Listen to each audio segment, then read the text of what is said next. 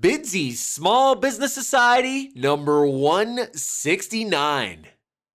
You're listening to Bidsy Small Business Society. I'm Rob Barasoff. We talk to small business owners about what makes their small business successful. Connect with Bidsy Small Business Society at bidsy.com and grow your business.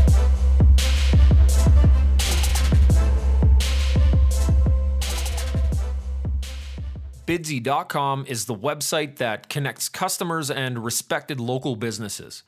Customers post projects for free in any of over 100 categories, including all types of home renovation, landscaping, cleaning services, photography, and many, many more. Now, if you're a business, Bidsy.com is a great way to find new customers because you are automatically notified each time a customer posts a project in your subscribed categories. So, for example, let's say you own a roofing company and a customer posts a project in our roofing category. You are automatically notified via email or text, and you can submit a bid at bidsy.com or use our internal chat system to introduce yourself to the customer and give them reasons why they should use you to complete their project. Monthly subscriptions start at $14.99. That's $14.99 per month for unlimited access to new customers and unlimited bidding at bidsy.com. Email rob at bidsy.com for more details or start your 30 day free trial now at bidsy.com. Thanks for listening to this episode of Bidsy Small Business Society. Today I am joined by one of my oldest and dearest friends, Cohen Floch. Cohen is a professional tattooer and owner of Paradigm Tattoo Company. He combines an adventurous attitude towards life, which has taken him to virtually all corners of the world for various reasons, with pragmatic and shrewd business sense to create a truly enviable lifestyle. Welcome, Cohen. Glad we could connect for this episode today. Can you tell us more about yourself and what projects you're working on today? Thanks, Rob. That's quite the intro. Um, what am I working on today? I mean, at the moment, I just run a you know private studio, appointment based projects, all of that kind of stuff. Um, and I'm in the process of moving to Victoria, so that's going to be a big shift. Kind of taking my established business in one spot and beginning anew again in a few months. So, yeah, that's kind of at the forefront of my mind right yeah, now. So talk about man, what's happening in Vancouver right now, or what's happening with you that sort of prompted the move to Victoria? I mean, primarily it's uh, it's the housing market and just the price, the cost of living here, right? It's uh, I've been here for a decade, and everyone's just kind of getting priced out. It seems most friends of mine, kind of in the in the age group of you know settling down, getting married, having kids, everyone's kind of leaving. So we're just following that trend. So what's happening? I guess like I see it on my social feed. I see it in the news. It's it's primarily is it foreign investment in Vancouver? Is that what's happening? Or I think that's a portion of it. I mean, you'll get statistics skewed either way depending upon the argument, right? But uh, yeah, I mean, try to buy a home here is not even in the question, and I feel like I do pretty well. So. So let's talk about tattooing. So besides Cohen having an artistic ability, what does someone need to do to become a professional tattooer? What does that process really look like?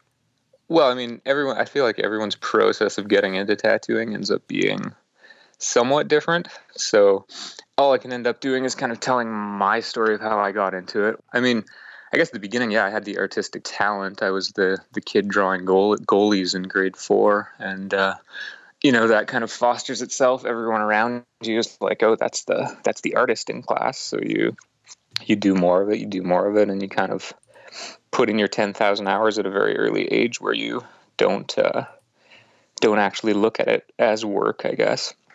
So yeah I went to university for fine arts studied painting printmaking sculpture all of that fun stuff. Um, and then got into massive student loan debt, which took me to Taiwan to teach English. So as I was there, I ended up getting a lot of tattoos from one particular artist. Uh, his name is Diao An, and he's in Kaohsiung, Taiwan. And just in the process of getting tattooed by him, I think the the pieces started to come together. Hey, I love tattoos. I love art. Maybe I should pursue this, right? So at that point, I think I was starting to believe I was too old to start tattooing. Um, most people I knew seemed to start when they're 19, 20, and are already pretty established by their mid 20s, whereas I didn't start until I was in my late 20s. And uh, Diao An was pretty, you know, confident and inspirational, I guess, in, in saying, like, if you want to do this, just just do it. So I spent the final year while I was there. I mean, I, I hung out in his shop a lot. I drew copious amounts. I tried to put together a portfolio more aimed at technical ability rather than the abstract type stuff I was doing before then. And once I returned to Canada, then I just shopped myself around, found a position as shop help, which so is. What does that mean exactly, Cohen? You shop yourself around. You're walking around the streets of Vancouver looking for tattoo shops with your portfolio in hand. Is that right? Or Pretty much, yeah. I had two portfolios of drawings, and then I basically had a list of tattoo shops and kind of, you know, somewhat by taste and who I thought might be a good fit. I ended up going to, I think I only went to four or five studios. And one of the days I went to the shop Funhouse and Art, the owner, wasn't there. And then the next day I was just walking past the studio, no intention of going back in. And one of the guys ran out and said, Hey, Art's here. You should come in. And just that kind of chance encounter went back in, spoke with Art. And I'd say within a few weeks of that meeting, I had a position as shop help, which is basically doing all of the things in a tattoo shop, but not tattooing. So you're you're the gopher. You're getting people lunch, you're running out for coffee, you're scheduling appointments, you're dealing with people at the front desk, you're doing all of the cleaning, the sterilization, kind of all of the all of the work that a tattoo artist may not want to do particularly.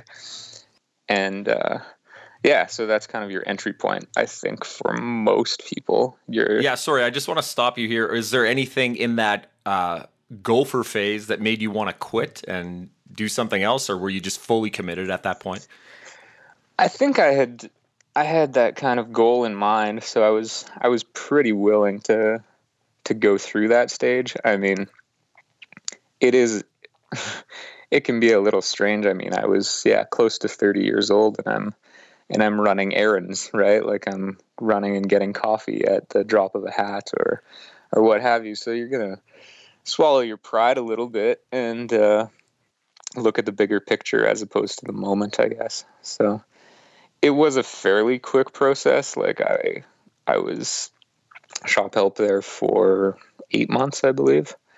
And at the time, sure, it seemed like it might have been dragging on, but really, that's a that's a pretty short span, right? So yeah, then you're you're, you're doing shop help, and beyond that, I guess that turns into an apprenticeship. Whenever someone above you decides, okay, let's let's pursue this. And so with me for the apprenticeship, uh, one of the guys at the shop, Jeremy, he was planning on leaving and opening his own studio, and we got along. So once he did that, I kind of went along with him, and I think we both helped each other out. You know, um, I helped him kind of set up his new place while he was still tattooing at the old one, and uh, was still kind of, I guess, that that shop help gopher but uh, within a few months of him opening, I I became the apprentice, I suppose. Um, so yeah, once you're doing that, then you've got the stress of of uh, learning more about tattoo machines and making needles, and a little more hands-on, getting edging closer towards the actual tattoo process. And then all of a sudden, you have someone's skin in front of you, and you kind of have that. Uh, oh shit, what's next here, right? and then yeah, so then the the uh, apprenticeship. I mean, it's kind of a there's never really a stated timeline for that either. I think uh, for the most part, it's the unwritten kind of rule of you give the shop three years that you start in, and that should somewhat pay back, you know, for your for your education in tattooing. So, yeah, within I think less than a year, I had done my first couple of tattoos. and it was over a year before I was doing uh, like tattoos people were paying for. And then it starts out slow and hopefully compounds upon itself, and you get more business as the years roll by. It might be a pretty typical story too. Again, just looking around for you know that shop that's willing to take you in. That might be uh, fairly typical. Is that right? Or I think so. I mean, I think a lot of it or it's maybe Yeah, it's, it's maybe far better- all political or nepotism could be too, right? Or Definitely. I think a good way of edging in is uh, getting tattooed by someone that you want to learn from, De- developing a bit of a relationship in that regard, and then and then kind of pursuing it. I mean, I think some of the things I thought were a detriment were actually a good thing, like being a bit older, having a lot of tattoos, and having kind of uh, an art background. I think those all helped me get in pretty quickly. Whereas if I was 19, I'm I don't know if, if they would have taken me as seriously. Sure. Right. Yeah, no, that's uh, those are good uh, tools, I guess, if we're talking to an aspiring tattoo artist. Absolutely. I have a couple questions uh, based on some of the info you gave us. Is there anything you want to share about art and uh, the Funhouse Shop and the Godoy brothers, or Uh, the Godoys are definitely characters. They're from uh, down in California, former professional skateboarders. I'm pretty sure they were in Rolling Stone magazine, like in the 80s. They had their own skateboard brand. They're they should have books on tape. They're definitely uh, some some interesting and hilarious fellows. I think we both know a little more detail on that, but we'll just leave it at that for now and uh, let our listeners do their own research. So, um, now, is there anything memorable about that very first tattoo that you laid on skin? Um, I mean, it was not great, and it was just astoundingly stressful. Even though it was, it was about as simple as could be. It was the letter A with a little tiny wing beside it, and it was probably about the size of a toonie. But uh, yeah, Jeremy came in that morning and said, "You're going to tattoo me tonight," and so I had all day to uh, stress myself out about it and and think about you know what can go wrong and all of those kinds of things so yeah i mean that's imprinted in my mind for sure like something that would take two minutes and i wouldn't even think about now how it was uh, quite a huge deal at the time right So we'll be jumping around here a little bit, Cohen. I just want to extract as much value as I can out of you while I have you here.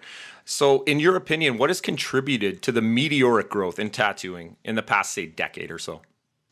I mean, I'm sure there's lots of factors. Um, definitely one of them would be media, right? I, I, I don't know if, you know, I'm sure we'd begrudgingly admit that things like Miami Ink and LA Ink and all of those, you can you can take what you want from them, but uh, suddenly something that was a lot more behind closed doors was part of part of the public perception, right? So I think you know the the stereotype of the the biker and the dirty tattoo shop and all of that kind of stuff. Suddenly, it's it's it's on TV, so therefore therefore it's way cooler, and and everyone can access it, right? So I think that has a, a factor. I also think, I mean, just the the quality of work is bizarre. like I, I look at my Instagram feed and I feel pretty shitty about my tattoos, even though I feel like I'm doing all right. But you look at what what's being produced around the world, and and yeah, I, I think that's probably a part of you know you're getting quality work from so many sources, so it makes more sense. More people want that, I suppose.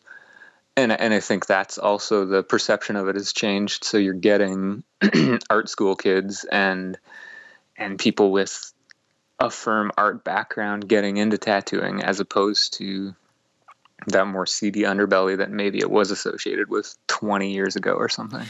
Yeah, there is a lot of great work out there. And Cohen, you're absolutely being humble. And I would urge everybody who's listening to this right now to go to cohenfloch.com to have a look for themselves. Cohen, you're doing absolutely fantastic work, man. So, Thanks, Rob. it's come a long ways in the last few years. Yeah. so as a tattoo shop owner, what are you most worried about on a day to day basis? I mean, on a day to day, my life has become pretty stress free. Um, it's it's pretty stable. Like, uh, I, I suppose. I mean, it's it's always the quality of work, right? I think, I think having that driving factor is is what keeps you going. Like once you're once you're established, you're not kind of out there seeking clients at strange bars and handing out business cards or something like that. you know, once once you're established, I th- I would hope the thing that keeps you going is is that idea of of seeking like a higher level. I mean, if you have you seen the documentary Jiro Dreams of Sushi? I have seen it, yes. There's a bizarre example of seeking perfection, right? At kind of all costs. It's it's I'm not to that degree, definitely, but uh, I mean, I guess there there's always a, a, a, small fear in the back of your head. I was talking to my partner Lauren about this last night, where you're you're always thinking like feast and famine, like oh the work's there, I better take it, I better work more, I better bank these hours in this cash and all of that kind of stuff because somewhere in me, even though I've been tattooing for the better part of a decade, there's there's a small part of me that feels like, oh shit, what if nobody wants to get tattooed anymore, right? so, so you just keep on taking on more and and trying to pump out as many projects, not sacrificing the quality, but maybe sacrificing a lot outside of of business and life, I suppose, putting more time into it. But in the end, it's it's not that bad of a thing. Doing something you love and and trying to do it well, right? So, what would some of those other sacrifices be? I mean, I think the biggest thing is time, right? So, of course, there's there's the time in the tattoo shop. There's the time actually being with clients and tattooing. So, I mean, most of my days I'm I'm there at 10:30 and I'm leaving at about 7:38 and uh, so it's an average day, a little bit longer, I suppose. But beyond that, then there's all of the stuff behind the scenes, right? So there's all of the drawing time, there's all of the the emailing to clients, there's the scheduling, there's the consultations, there's you know, I do my own bookkeeping. I, I'm kind of I'm a receptionist, an accountant, a an illustrator, like all of these positions behind the actual hours of tattooing. So that definitely butts into general life. yeah, just that uh, a lot of moving parts that sort of uh, contribute to that final product that you're posting on Instagram or you're posting online, right? Mm-hmm. Totally, totally. Yeah. So yeah, I think that's kind of the the main sacrifice. I would think is there's there's just so many other things that you'd love to be pursuing. And some days you got to look out and see the sunny day in the beautiful city I live in and uh, sit at the drawing table for eight hours. So it, it's not uh, it's not the worst thing in the world, definitely. But you know, we all we all should have have some relaxation at points. I would think. Absolutely. Now, Cohen, what specific challenges did you face in your business that you think might resonate with our listeners that um, work across all areas of small business? Uh, I mean, I think developing a clientele definitely, and and uh, just kind of riding out the the sparse times at the beginning. I, I would think. I mean, I I don't know particularly, but I would assume most small businesses starting out are uh, aren't going to be as profitable and viable at the beginning. So somehow managing to kind of ride those first two or three years and and get through it to a point where you are established i think looking at the the longer term rather than the day to day that's uh, i would assume that's a challenge for most people getting into whatever field they're looking to to break into how did you do it, Cohen? How did you actually build that clientele, that uh, loyal base of customers? Um, I think it's just by by doing the work, right? It's especially I can only speak for tattooing, right? So, um, having an online presence was super important to me at the very beginning. Um, Tattoo Union was a second floor stop shop, so it's not as though we really had foot traffic just wandering in. So I kind of was forced into the position of having to to seek out that clientele immediately. So having a good, easily accessible website at the time was was primary, um, and I did get a fair bit of business from that. Even even with what I would consider a fairly weak portfolio, I was still attracting clients in that way. and then once you have them, I think as long as you treat them well and, and, and with respect and give them what they're what they're asking for, hopefully they're going to come back and then they're going to tell their friends and it just compounds upon itself in that regard. Um, I'd say the majority of my clientele today is either repeat or word of mouth. So each person, you know, I, there are a few clients I have that I can trace 20 people back to just from that one person I tattooed. So they'll see the work on their friend, they get a tattoo, then their friend sees it, they get a tattoo, and it just kind of goes on down the line. So yeah, retaining clients I think is as big as as getting them in in my field for sure. Now, let's talk more about your clients. What can a client do before, during, or and or sorry, I should say, what can a client do before, during, and after a tattoo to maximize the experience for both you and themselves? What can a client do? Um, I mean, let's see.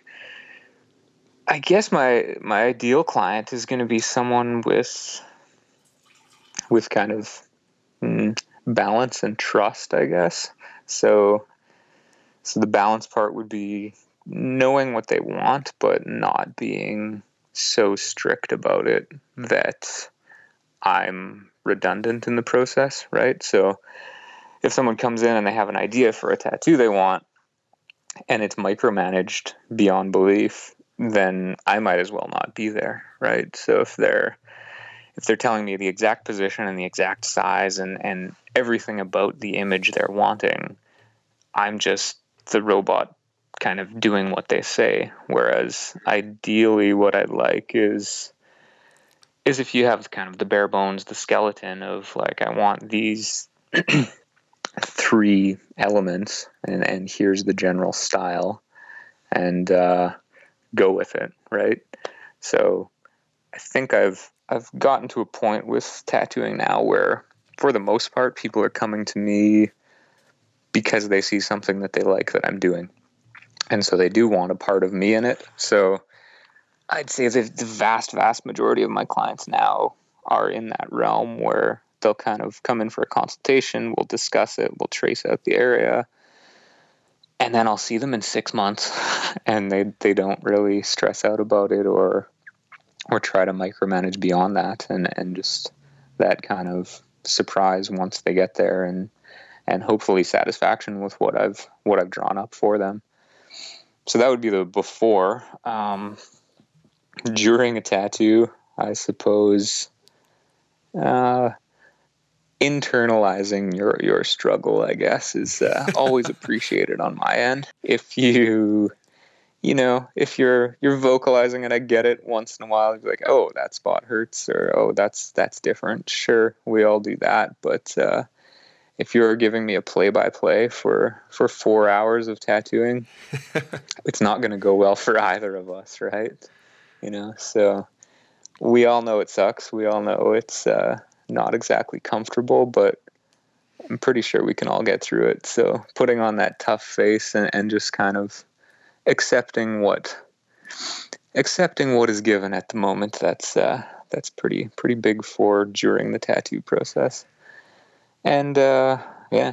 I just want to stop you here, Cohen, uh, just to say that I've sat with you for several hours, and I hope that I was one of your better clients. So you sat uh, three days in a row for multiple hours, and so definitely, Rob, you uh, you're you're one of the people I still tell stories about. So whenever people ask about uh, long sittings and stuff like that, so Yes, definitely, definitely.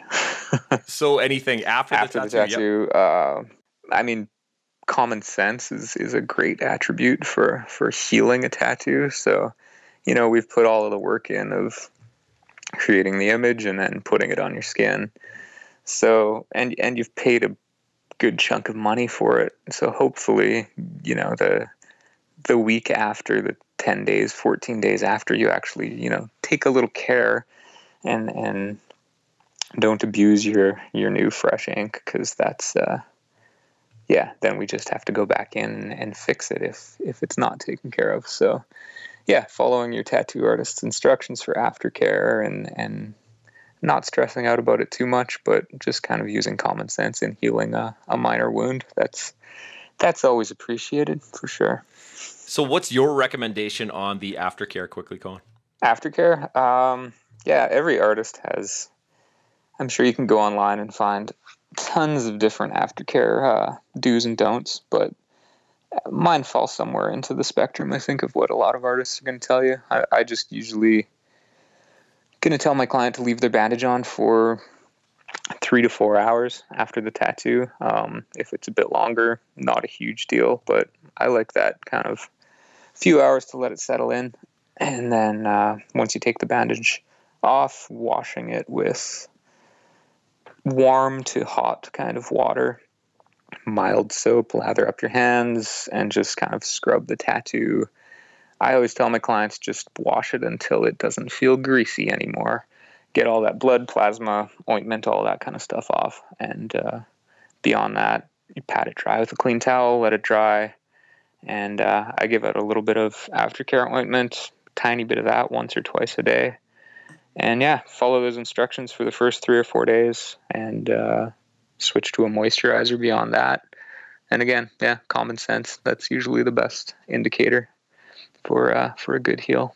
Yep, absolutely. Yeah, different people do different things. I steer away from the ointment myself. I go straight into the moisturizer, and it seems to work wonders for me. Just straight, uh, non scented, just all natural lotion. Yeah, which seems to work really well. I've done that in the past as well. Um, like I find climate can affect things. When I lived in Taiwan, I I'd wash my tattoo probably three or four times a day just because it was so hot, sticky, and you know dirty. Like it was uh, a very polluted place, so keeping it clean was was primary. And I just did use a bit of moisturizer at that point. Recently, I got a pretty good all natural aftercare balm. It's made by the wife of a tattooer, so they kind of seem to know what they're putting into the product. And that stuff, I'm I'm really pleased with how the the aftercare has gone with that. So, yeah, everyone finds their own way. Absolutely. Now, let's talk more about your time in Taiwan and how mentorship has been such a big part of your journey. Can you talk about that mentorship and what it's meant in both your business and your life, Cohen? Yeah, I mean, Taiwan definitely was was a beginning point, and and I have no idea if Diao even even really knows how much of a, a role he played in kind of setting me on that path. Um, you still stay in touch with him, or? I haven't seen him in probably six years, seven years. Um, while I lived in Taiwan, I mean, we had become uh, friends through through broken Mandarin and broken English, right? As as much as we could. My Mandarin was decent at the time to get a point across, but I definitely wasn't having uh, super in-depth conversations and telling you what's what's in my heart through that language. So, I mean, we definitely had a relationship, but it wasn't wasn't as deep as you know if communication would have been better. But he was definitely an inspiration. Just seeing, I think more so seeing how he carried himself and how he led his life, as well as the kind of astounding tattoos he was creating. Um, I, I mean, it was in a country where tattoos were looked at negatively, right? They were associated with organized crime. So to have an individual kind of carry himself with with pride and dignity and kind of pushing the perception of tattoos in that country. That that's definitely what I saw from Diao Um, so yeah, I mean that that was definitely an inspiration. Like not only not only the artwork, but look, this this is someone that you can uh, model life after a little bit, right? So, so that was important, definitely. And then there's you know numerous other tattoo artists throughout my career that kind of crop up and and definitely have an impact, whether they they know it or not. Um, you know, just being around other artists who've been tattooing for 10, 20 years, you can you can always pick up some little secret even just through osmosis, just through watching and observing. So yeah, hopefully we're always uh, growing and, and pushing towards something bigger. Now, Cohen, you've taken inspiration from not only people, but other sources as well. So, in as little or as much detail as you want, can you talk about the purpose of your trips to South America and what you've achieved with that? Yeah, for sure. Um, so, I've gone down, I mean, I've been to Peru four times now, but uh, the last two times were were definitely aimed at a, a different experience. Um, yeah, so about two summers ago, so like 2014, I took the plunge and went down to uh, to Peru to the Temple of the Way of Light, which is an ayahuasca retreat, and uh, yeah, I I experienced plant medicine for the first time. Well, guided plant medicine for the first time, I suppose, and uh, yeah, that uh, definitely changed some some things in my mind for sure. I mean, I think leading up to going down there was was quite important as well for me. Like, uh, I believe I'm pretty sure I heard Terence McKenna say at one point, you know, the if you're if you're planning to do something like this, the first trip you should take should be to the library. So, I mean, I spent probably two years uh, just researching ayahuasca and listening to podcasts and watching documentaries and devouring as many books as I can could on the subject, and it, it definitely was a huge thing in my mind on a day to day basis. But eventually, it just hit a point where it was like, okay, I can I can think about this as much as I want and hypothesize and and wonder what it's like and, and read other accounts and all that, or I can finally just go and experience this myself. So, yeah, I, I signed up for this retreat.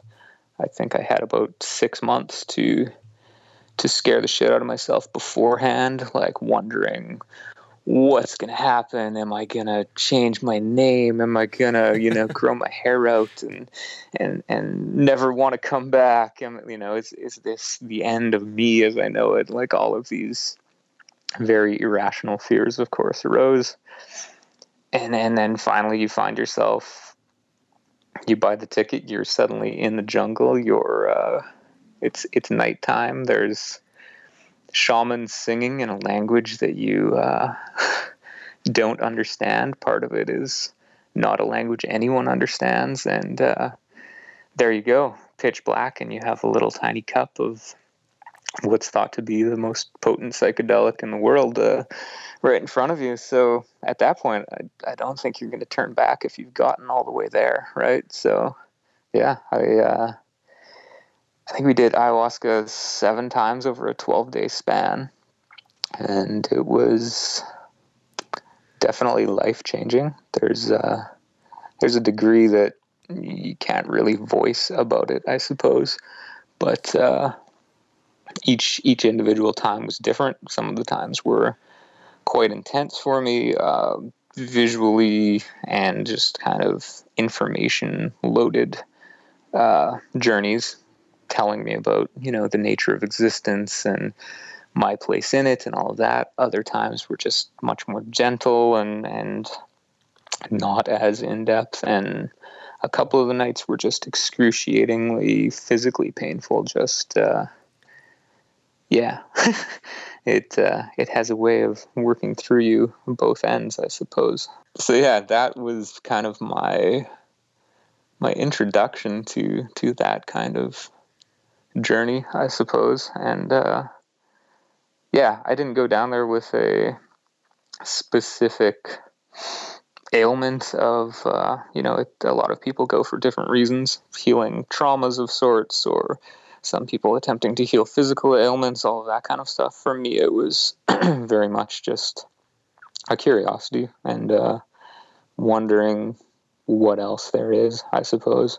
I was just going to say, is there um, a, a, blog or a website or a spot, Cohen, where you outline this in a little more detail that our listeners can uh, take a look at? Or Yeah, my blog on my website. There's there's the tab on my website for blog. So I definitely wrote a good few passages about that experience in there and kind of uh, outlined you know each day and took some journal entries and, and wrote them down in my blog as well there.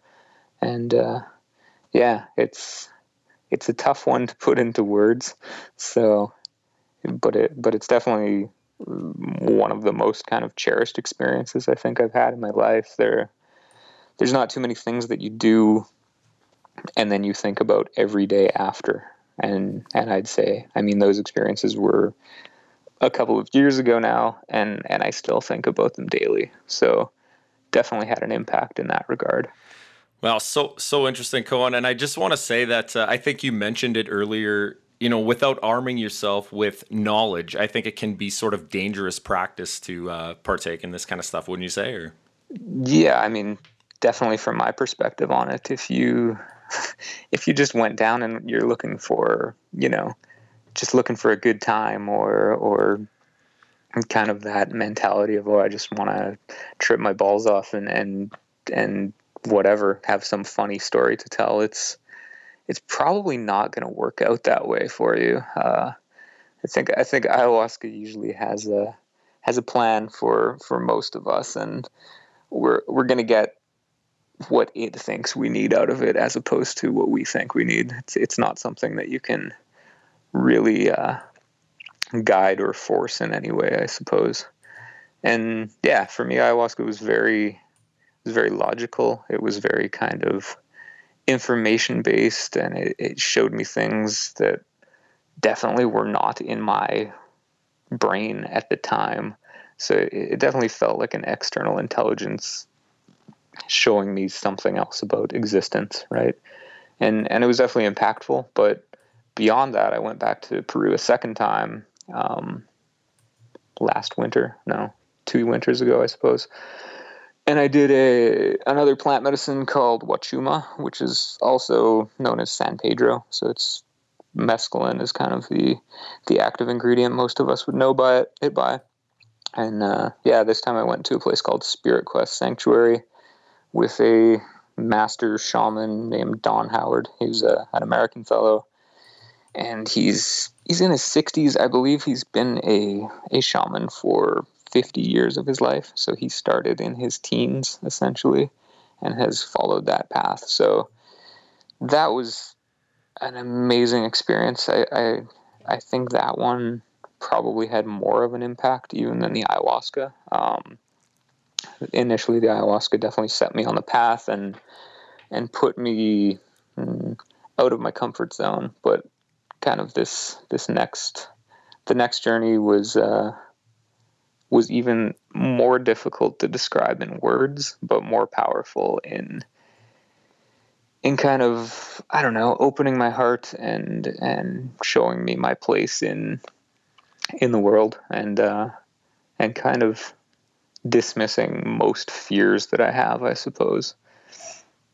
And yeah, it was uh, it was a bit of a tumultuous time. Uh, I had a relationship that was ending and ended very shortly after I got back from that journey. Um, but I think for the both of us, that was a necessary thing. So, in a way, I think that journey gave me the power to kind of see that and and end things that weren't going to be beneficial um, in the long run. And uh, yeah, again, it's it's a it's an ineffable quality that uh, trying to describe to you here is is I know I'm doing it a very very vague disservice at the moment. I've certainly heard through uh, other accounts that, uh, yeah, the psychedelic experience can be a hard one to describe. Absolutely. Cohen, thanks for that. Thanks for opening up and getting personal about some of that stuff. And I think you've given us uh, some enlightening uh, information about ayahuasca and, sorry, what was the other one? San Pedro, right? Yeah, Wachuma was the the name that uh, Don Howard gives it. It's yeah, yeah, but uh, yeah, it's it's definitely not for everyone, but it's uh, for those that want it. It's um, you'll find your way there, I suppose. Cohen, do you love to win or hate to lose, and why? I think it's yeah, it's gonna fall on the hate to lose end for sure. Um, and I think that would be that would be rooted more in insecurity than anything else, right? I think I think that could be a driving factor where you're uh, you're always trying to be kind of beyond reproach.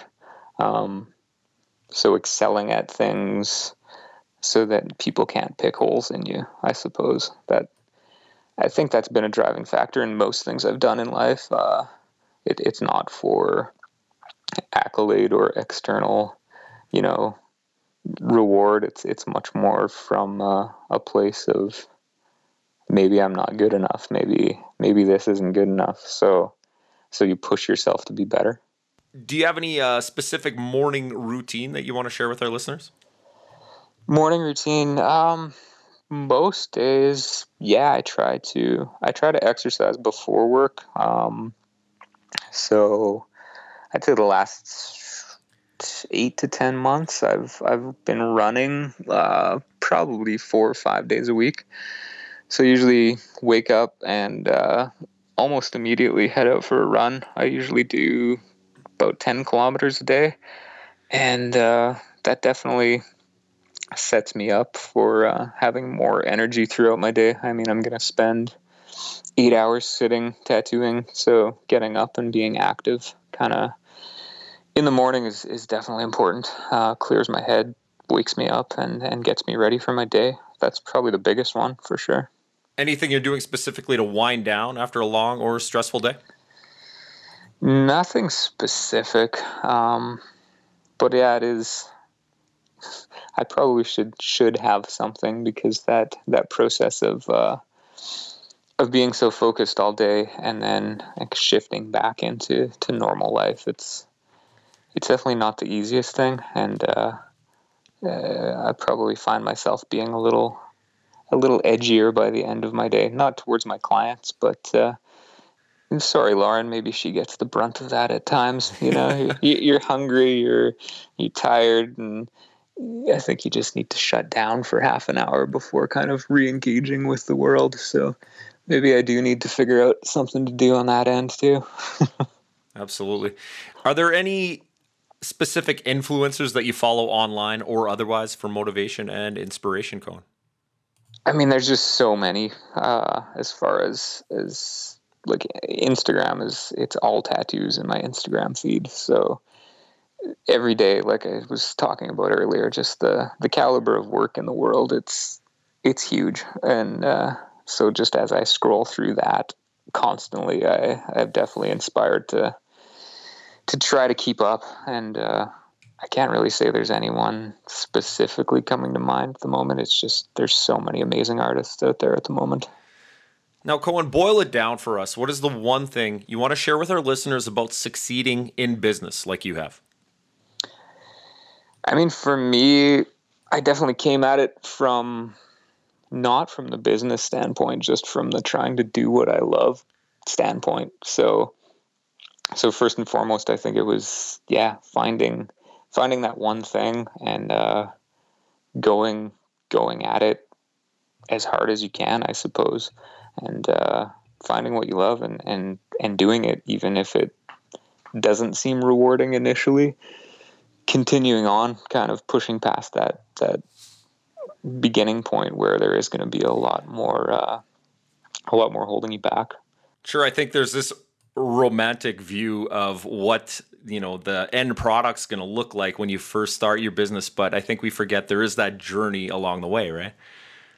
Yeah, definitely. It's uh, and and even I think everything's kind of a romantic view from the external. Like everyone is always, oh, it must be so great to be self-employed, and and it is great and and being your own boss and having having no one that's going to be telling you you need to do this you need to do that is is great but you know on the other end of the spectrum you you now have all of that responsibility right so it's it's different from both perspectives for sure Absolutely. Well, Cohen, this has been absolutely great. If people want to learn more about you and your business, or if they want to get tattooed by you, how can they find you? Uh, my website is cohenfloch.com. So it's C O H E N F L O C H.com. Uh, Instagram is cohenfloch Tattoo, and you can find me on Facebook as well. and yeah, um, I'm in Vancouver at the moment. My schedule is full until I depart from here, and then I'm going to be tattooing in Victoria full time from December onward. So that's where I'm going to be if anyone is is in the market for for a tattoo for sure. CohenFloch.com, folks. Go there now. Cohen, this has been a great, enlightening chat today. Thank you for freeing up the time to join us on Bidsy Small Business Society. We'll catch up soon. You take care, my friend. Thanks, Rob. Bidsy.com is the website that connects customers and respected local businesses. Customers list goods or services they need, and businesses bid on them. Customers, if you're looking for a service provider or a local professional, go to bidsy.com and post your projects for free. Businesses, if you're looking for new customers or a way to expand your customer base, sign up for your 30 day free trial today at bidsy.com. Thank you for joining us today on Bidsy Small Business Society. Go to bidsy.com for information and resources on how you can grow your business. Support Bidsy Small Business Society by writing a review and giving us a five star rating in iTunes. Your positive review and five star rating will allow us to continue bringing you free, valuable content from amazing and inspiring entrepreneurs and small business owners. Rate and review Bidsy Small Business Society today.